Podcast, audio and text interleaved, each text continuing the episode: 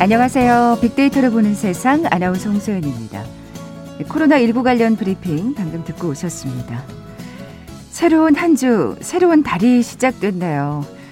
어, 조금 완화가 되지 않을까 기대를 하신 분들도 혹 계셨을 텐데 거리두기 2.5 단계도 함께 연장이 됐습니다. 지난주 집단 감염이 계속 속출한 탓이겠죠. 다음 주 설 연휴를 앞두고 있어서 더욱 관심 모아졌던 것 같아요. 5인 이상 모임 금지, 설에도 예외 없이 적용됩니다. 위반 시에는 개인당 10만 원 이하의 과태료가 부과된다고 하는데요. 뭐 꼭 과태료 때문이 아니더라도 설의 건강과 안전을 위해서 아쉽지만 이번에도 지난 추석처럼 비대면 설을 준비해야 할 것 같습니다. 고향이나 친지 방문, 가족 간에 직접 만나는 건 어렵겠습니다만 한 번 더 전화하고 영상으로 문자로 안부를 전하는 시간 설을 앞둔 지금 좀 더 신경 써 보시면 어떨까요?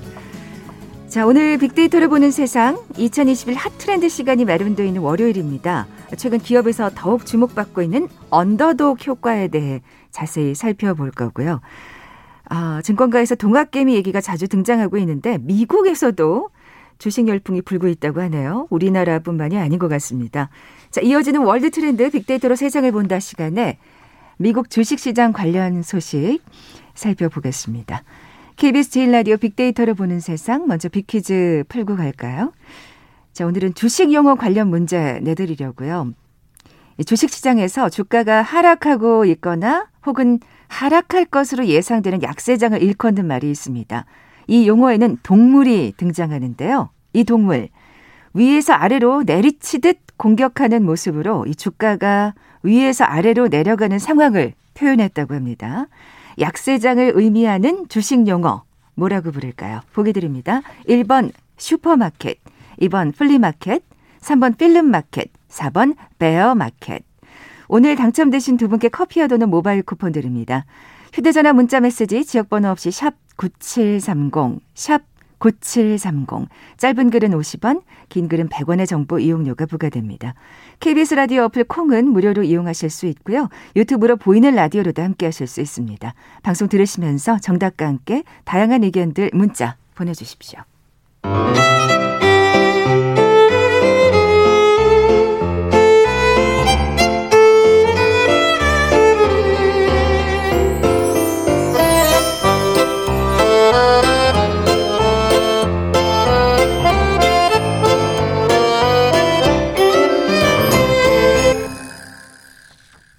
빅데이터가 알려주는 2021 핫트렌드 상명대학교 소비자분석연구소 소장이신 이준영 교수 나와 계세요. 안녕하세요. 네, 안녕하세요. 네, 지난주부터는 소비자 심리를 통해서 이 트렌드 현상을 분석하고 이해하는 시간 마련하고 있는데요. 두 번째 시간 오늘은 언더독 효과에 대해서 네. 얘기해 보려고요. 네. 네. 언더독 효과에 대해서 이제 우리가 얘기를 할 때 이제 한 월드컵 결승전 한번 상상해 보시면 좋을 것 같아요. 2022년 아. 이제 월드컵이 열릴 텐데 열려야 될 텐데요. 네. 예, 예. 그 전통의 강호 브라질하고 천신만고 끝에 이 결승에 진출한 동아시아의 한 팀이 우승을 다투고 있다면 어떤 팀을 응원하실 건가요? 아, 이 동아시아의 나라가 우리나라였으면 참 좋겠습니다. 뭐 브라질 국민 빼놓고는 이 동아시아가 뭔가 대단한 이변을 일으키길 바라지 않을까요? 그렇습니다. 예. 많은 사람들이 이제 약팀 그러니까 언더독을 응원할 거거든요. 아 이게 언더독인가요? 그렇죠. 예. 그래서 투견에서 우리가 이제 얘기하는 용어인데 탑독은 위에서 내리 누르는 개고 아하. 언더독은 말 그대로 밑에 깔린 개죠.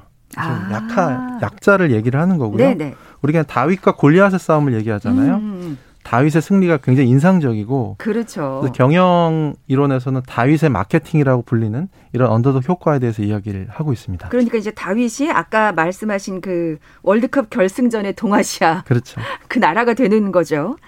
어 사실 저는 그 이 언더독에 관련된 그 왜 정치 외국 영화를 선거 전에 관련된 외국 영화를 봤었던 기억이 나는데 진짜 이게 또 이렇게 마케팅에도 또 뭔가 관련이 있을 줄은 정말 몰랐어요. 뭔가 근데 어쨌든 사실은 굉장히 이게 공감되는 부분이 많은 얘기일 것 같아요. 네, 사람들한테는. 그렇죠. 예. 언더독이라는 건 정말 약점이 많아서 패배가 예상되는 존재죠. 그래서 언뜻 음.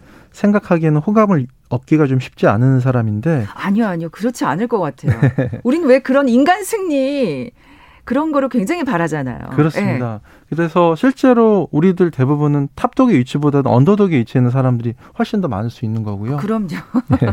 그래서 더 공감이 더 가는 부분이 예, 예. 있는 것이고 열정과 의지가 되게 있고 그 역경을 이겨내는 지금 말씀하신 그런 스토리가 더해지면은 underdog은 날개를 달고 또 사람들의 관심도 끌고 공감대를 형성할 수 있다 하는 거죠. 예를 들어서 오디션 프로그램에서 우승한 무명 가수 아, 예. 아니면 수차례의 낙선이나 정치적 위기 끝에 당선된 당선된 대통령의 어떤 스토리들 음. 뭐 이런 것들이 정말 언더독 스토리 효과를 내게 된다 하는 거죠. 우리 참 스토리 좋아하잖아요. 예, 네. 이게 이제 마케팅에도 활용될 수 있다는 말씀이시잖아요. 그렇습니다. 예. 전에는 자기가 1등이다. 최고임을 그 주장하는 그런 브랜드가 대부분이었었는데 아무도 2등을 기억하지 않는다 이러면서 그렇죠. 예. 그런데 요즘에는 오히려 초라한 과거나 현재를 내세우면서 불쌍한 척하는 그런 브랜드들이 아, 불쌍한 척이요? 더 많아지고 있다는 거죠. 예를 들어 그런 거예요. 돈이 없어서 우리는 차고에서 착업을 했다라는 이런 스토리를 강조를 하는 거고 아. 대기업들의 틈바, 틈바구니 속에서 힘겨운 투쟁을 하고 있는 이런 모습 등을 부각, 부각시키면서 소비자들의 어떤 동정이나 응원을 음. 받을 수 있기 때문이죠. 그 이 동정과 응원 바탕에는 분명히 또 사실 환경은 이렇지만 만만치 않은 열정과 실력이 있음을 분명히 네. 전제로 해야 할 겁니다. 그렇죠. 예, 그 대표적인 사례도 좀 살펴볼까요? 예, 미국의 한 렌터카 브랜드 사례인데요. 여기는 항상 만년 2등입니다. 아. 그래서 항상 어떻게 광고를 하냐면 우리는 겨우 2등입니다. 이걸 강조를 하고. 아, 예, 겨우 2등입니다라고요? 예. 어. 여기서 끝나는 게 아니라 어, 저희는 정말 1등을 하고 싶거든요. 그래서 1등 브랜드보다 더 열심히 일합니다라고 이제 광고를 하는 거죠. 아. 조금 안타까운 거는 지금도 여전히 2등이라는 건데. 그래도 아, 그럼 계속해서 이 광고는 유효하겠네요. 그렇죠. 네. 그래도 대단한 게 2등을 50년 이상 유지하고 있다는 거. 아, 그럼요. 네. 사실 그 1등은 계속 바뀔 수도 있잖아요. 그렇죠. 근데 그 2등을 오래 한다는 것도 대단한 실력이죠. 네. 또 어떤 게 있을까요? 예, 그리고 이제 또 자신을 약자임을 또 직접적으로 내세우는 것보다는 좀 더 세련된 방법으로 방법으로 약자의 편에 서는 방법도 있습니다. 그래서 미국의 한 스포츠 브랜드 같은 경우는 브랜드 이름에 아예 언더독을 의미하는 단어를 직접적으로 사용한 그런 브랜드가 있는데 어. 여기는 유명 스포츠 스포츠 스타하고 스폰서십을 맺지 않고 오히려 이제 리그에서 유명 유명해지기 전에 유망주들을 발굴하는 거죠. 아. 그래서 루키 시절부터 계약을 맺어서 후원을 하는 겁니다. 나중에 우승을 하고 또 유명해지면 굉장히 또 인간 승리 드라마를 거기 스토리에 입힐 수 있겠죠. 어, 그렇죠. 그리고 사실은 우리는 이런 사람들한테 후원하고 있다. 그게 얼마나 이미지 마케팅이 되겠어요. 그렇죠. 예, 예. 어.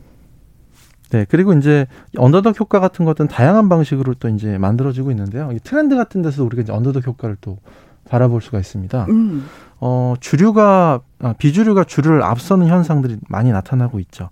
예를 들어서 요즘에는 특히 인디 레이블이나 대형 인디 레이블이 대형 기획사보다 더 우위에 서기도 하고 또 micro influencer가 대형 스타보다 인기를 끌기도 하고요.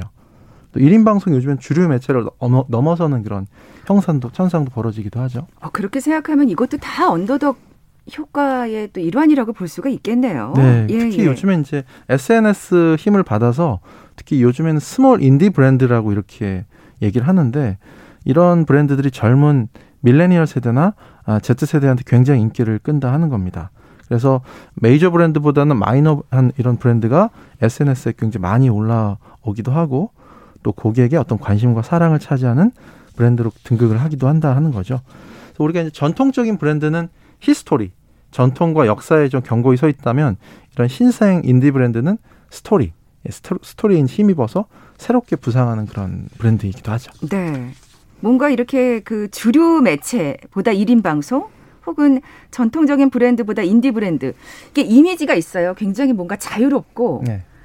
그좀 나쁘게 말하면 그 전통적이라는 게 어떻게 하면 고루하게 들릴 수도 있잖아요. 그렇죠. 근데 굉장히 자유롭고 뭔가 우리의 어떤 생각이나 의견을 잘 반영할 것 같은 그런 기대감이 확실히 그런 주류 방송이 아닌 1인 방송이나 인디 브랜드는 어, 갖고 있는 것 같거든요. 네, 그렇습니다. 네, 정말 그 주목받지 못하는 존재들이 주인공이 되는 시대가 언더독 시대가 오고 있는 것 같네요. 네, 예. 특히 요즘에 이제 오프라인에서 온라인으로 비즈니스 패러다임이 바뀌면서 언더독 효과가 더 중요해지고 있거든요. 예.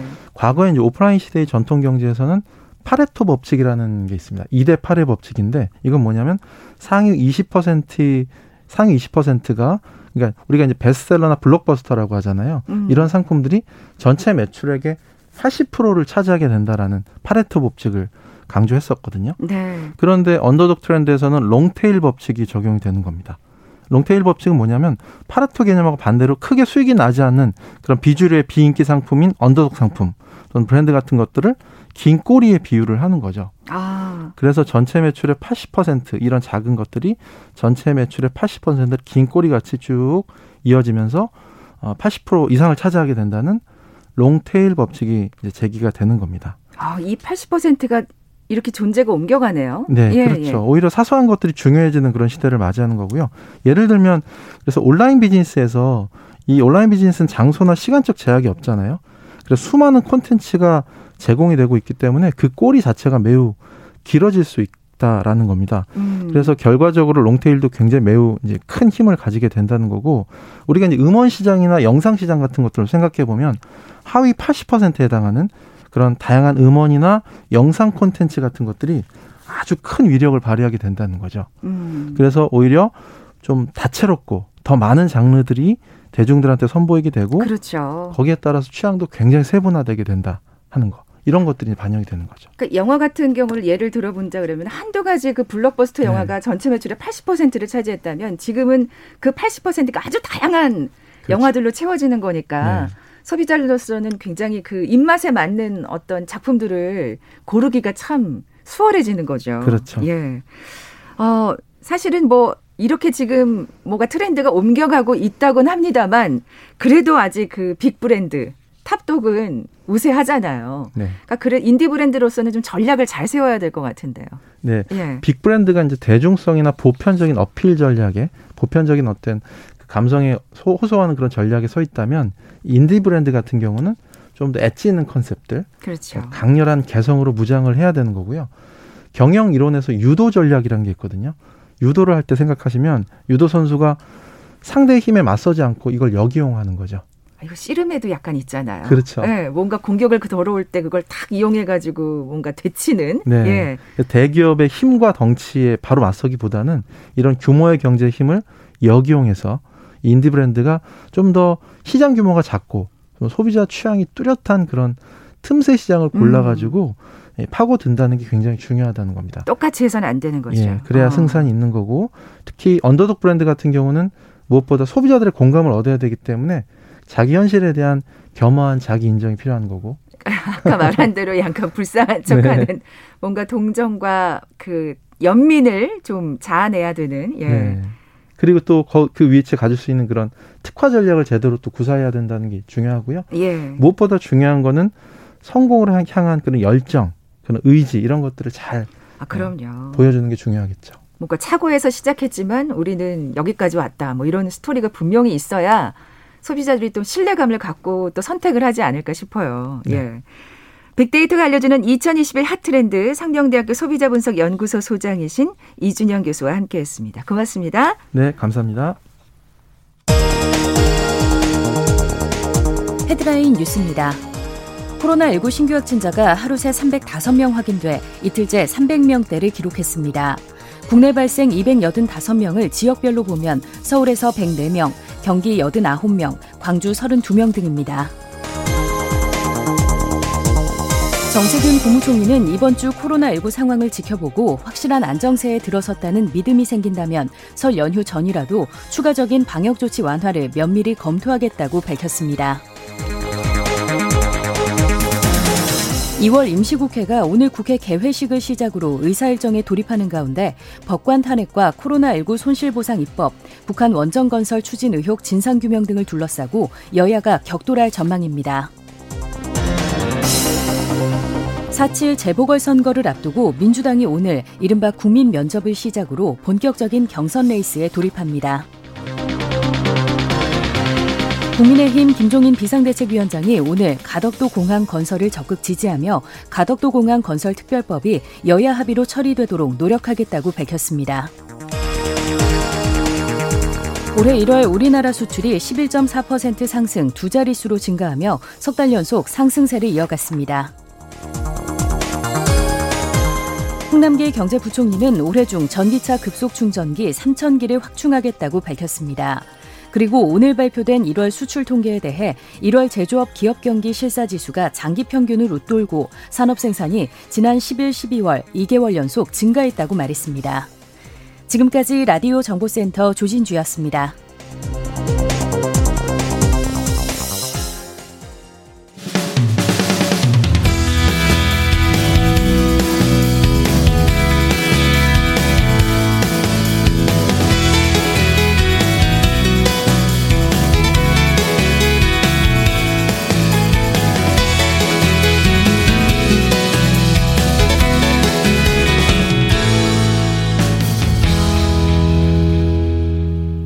지구촌 화제 이슈를 빅데이터로 분석해보는 시간이죠. 월드 트렌드 빅데이터로 세상을 본다.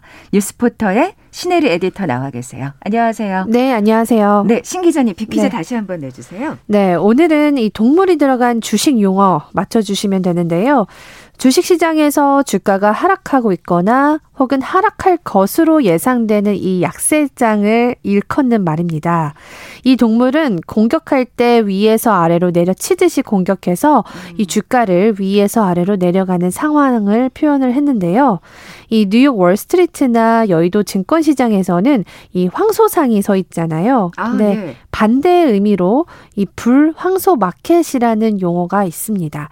마치 주가가 아래에서 위로 올라가는 강세장의 의미인데요. 아, 여기서는 그럼 이 동물을 별로 안 좋아하겠네요. 맞아요. 황소를 좋아하고. 네, 예. 행동이 느린 이 동물에 비유한 말은 무엇일까요?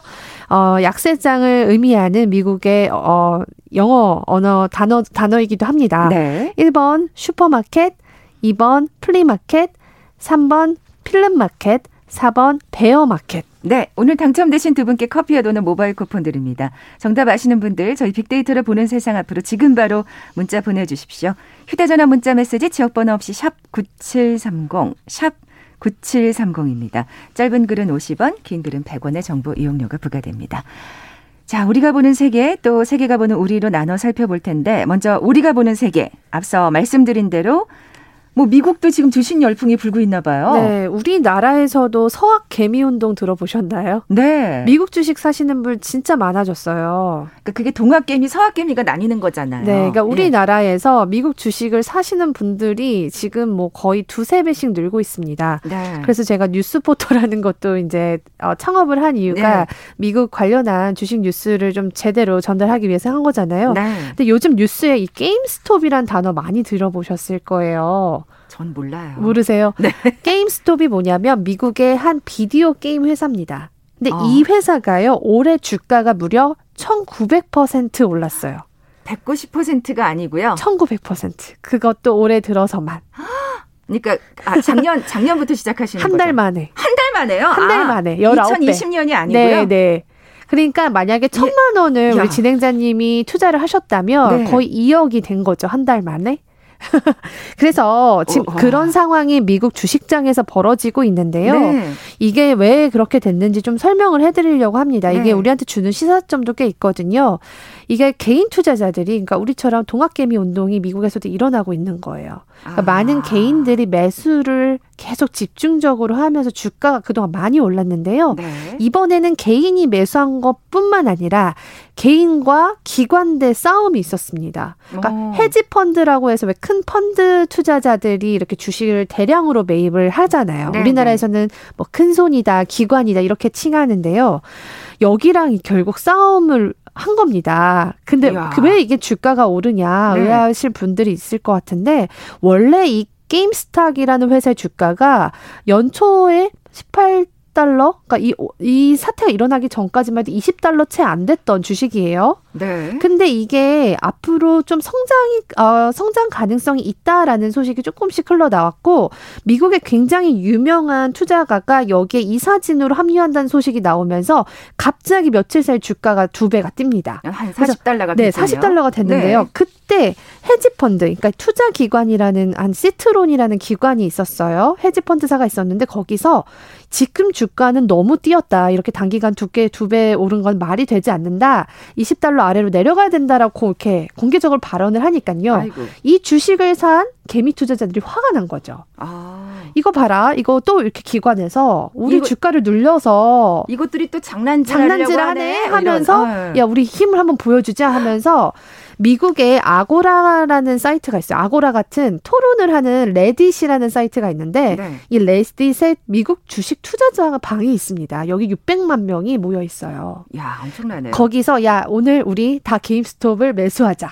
이렇게 돼서요. 정말 그 많은 사람들이 게임스톱이라는 주가 주식을 매수하기 시작했고요. 며칠 만에 이게 500달러로 뜁니다. 와. 근데 이게 왜 갑자기 500달러로 뛰느냐면요. 여기서부터 이제 어려운 건데 공매도가 들어가요. 아, 이 공매도 사실 저희 이 시간에서도 금요일 날그 시사 뉴스를 전해드리면서 아, 네. 사실 공매도가 좀 이슈가 됐던 적이 네, 있었잖아요. 네, 맞아요. 살짝 설명을 네. 해 드렸었는데 음. 그래도 우리 전문가한테 다시 한번 설명을 듣죠. 네, 그러니까 네. 그냥 개인이 주식을 산다고 1900%가 오를 수가 없어요. 그러니까요. 여기에는 공매도라는 게 지금 개입이 돼서 그런데요. 공매도는 남의 주식을 빌려서 미리 판 다음에 주가가 내려가서 다시 그걸 주식을 사서 주식을 돌려주고 차익을 챙기는 건데 음. 이거 어려우시니까 제가 한 가지 그냥 예를 들게요. 네. 이제 만약에 이제 사과 사과 제가 사과 장사를 하고 싶은데 당장 돈이 없어요. 그래서 제가 다른 사과 장사한테 가서 이 사과를 하나에 300원에 나한테 팔아달라.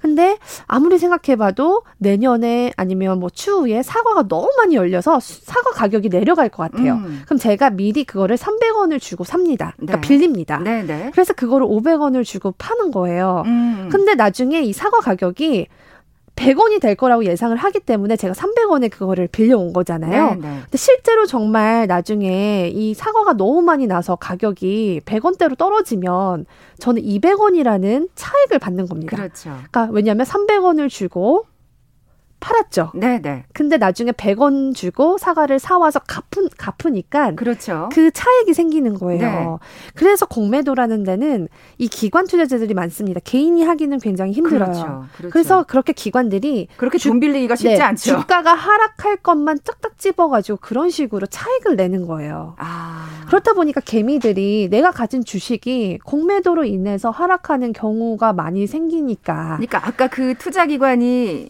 어 이거 다시 내려가야 된다라고 얘기할 때 이제 공매도를 그쵸. 우려하시면서 네, 네. 이 우리 개미 투자자들이 이제 열을 받으신 그쵸. 거죠. 얘네 봐라. 어. 얘네 또 우리 거 또 주가 하락하게 하려고 하네. 그리고 여기 펀드사가 공매도 전문으로 하는 데거든요. 그렇다 보니까 개미들이 다 대동단결해서 주가를 올린 겁니다. 그렇게 되면 어떻게 됐어요? 이 헤지펀드는 원래 주가가 떨어질 거라고 예상하고 대량 빌려서 사나 이렇게 했는데 그 돈 빌려가지고 주가가 예. 지금 갑자기 4, 500불 뛰니까요. 여기에 손실이 무려 어, 막 조단위가 생긴 거예요. 아니, 그러니까 진짜 개미 투자가들이 본때를 보여줬네요. 맞아요. 그래서 어. 미국에서는 어. 금융 위기가 이렇게 올 수도 있다는 얘기를 하는 거예요. 왜냐하면 이런 기관들이 결국 개미한테 당해서 조 단위로 손실이 나게 되면요. 사실 그게 그들의 책임에 끝나는 게 아니라 그들이 투자한 다른 펀드 투자한 그렇죠. 것도 영향을 미치고요. 그들한테 돈을 맡긴 투자자들도 나중에 영향이 도미노 효과가 나올 수 있는 거거든요. 네, 네. 그래서 지금 미국 정부에서는 이 일을 청문회까지 이제 다 열려고 합니다. 그래서 아. 어, 관련된 사람들 소환해서 왜 이런 일이 일어났는지 그리고 미국이 제가 이제 한 가지 시사점은 뭐냐면 우리나라도 카카오 땡, 토 땡이라는 그런 업체가 이제 증권 사업을 합니다. 증권 네. 거래를 가능하도록 하는데 미국에서는 이 로빈후드라는 주식 거래, 거래 플랫폼이 굉장히 쉽게 잘 돼 있어요. 게임하듯이 주식을 할 수 있게 하거든요. 근데 여기에 무려 많은 정말 개인 투자자들이 가서 주식을 정말 게임하듯이 하기 때문에 이런 현상이 나오는 것도 있거든요. 음. 그래서 앞으로 우리나라도 쉽게 결제하는 시장이 좋아 보이지만 그런 것들 좀 면밀히 잘 모니터링해서 이런 투기판이 되지 않도록 조심해야 될 것 같습니다. 네. 아, 공매도에 대해서 오늘 좀 제대로 짚어본 날이었네요. 네. 자, 세계가 보는 우리로 넘어가 볼 텐데 어, 중국이 우리나라와 미국 관계에 대해서 우리, 우려한다고요? 네. 어, 지금 감, 지난 주말에 이런 기사가 많이 나왔습니다. 어, 우리나라가 이 바이든 행정부와 더 밀접해질 것으로 예상이 되면서 지금 중국이 굉장히 우려하고 있다는 건데요. 사실 중국은 우리나라한테도 굉장히 중요한 국가죠. 경제적으로도 중요하고요. 그렇죠. 뭐 안보에서도 중요합니다. 왜냐하면 북한과 중국이 가까우니까요. 네. 근데 이제 중국 입장에서는 우리나라가 미국이랑 사이가 안 좋아져야지 자신들의 편에 설 건데. 그렇죠. 뭐 입지가 좀 네. 넓어지겠죠. 근데 네. 점점 가는 걸 보니까 바이든 정부 우리나라가 좀더 동맹을 강화할 것으로 보인다는 거예요. 그래서 지금 아예 그런 기사들이 지금 중국권에서도 나오고 있거든요. 그래서 여기에 보면 어, 한국이 중국에 대한 경제 의존도가 높은 나라이고 미국과는 안보 협력이 중요한 만큼 어, 사실 이 중 간에 껴있는 한국이 앞으로 어디를 선택할지 굉장히 중요하다. 이런 음. 이야기를 했어요. 네, 네. 어, 그래서 지금, 어, 보면, 바이든 정부 들어서 사실 우리나라와 냉랭해지지 않을까라고 지금 생각하시는 분도 있는데 오히려 바이든 정부에서는 우리나라 동맹을 좀 강화하자 이런 음, 음. 지금 제스처를 취하고 있거든요. 밖에서는 그렇게 보고 있군요. 네. 예. 그리고 북한과 관련해서도 뭐 무조건 대화를 하지 않겠다가 아니라 핵 무기를 포기하면 언제든지 제, 대화를 재개할 수 있다 이런 얘기를 하고 하고 있기 때문에 지금 미국과 한국이 점점 가까워지는 것에 대해서 중국이 굉장히 불안해하고 있고요. 중국은 그럼에도 미국이 어, 아무리 어, 경제 대국이고 하더라도 우리나라는 경제적으로 중국에 너무 가깝기 때문에 우리가 더 우위에 점에 있다. 이렇게 스스로 좀 판단을 하면서 네네. 네. 이야기를 하고 있는 상황입니다. 그렇군요. 올 한해 또 지켜봐야겠습니다. 이 미중 관계, 또 중간 관계. 네. 예. 얼마 전에 미국의 그 언론사에서 중국에 대해서 좀 안 좋은 보도를 해서 지금 굉장히 서로 사이가 안 좋거든요. 그렇군요. 네. 그래서 사이를 좀 지켜보면서 우리도 전략적으로 가야 될 것 같습니다. 네. 뉴스포트의 신혜리 에디터였습니다. 고맙습니다. 감사합니다. 쿠폰 받으실 두 분입니다. 이하나님, 육하나 이사님께 선물 보내드렸으면 물러갑니다. 내일 뵙죠. 고맙습니다.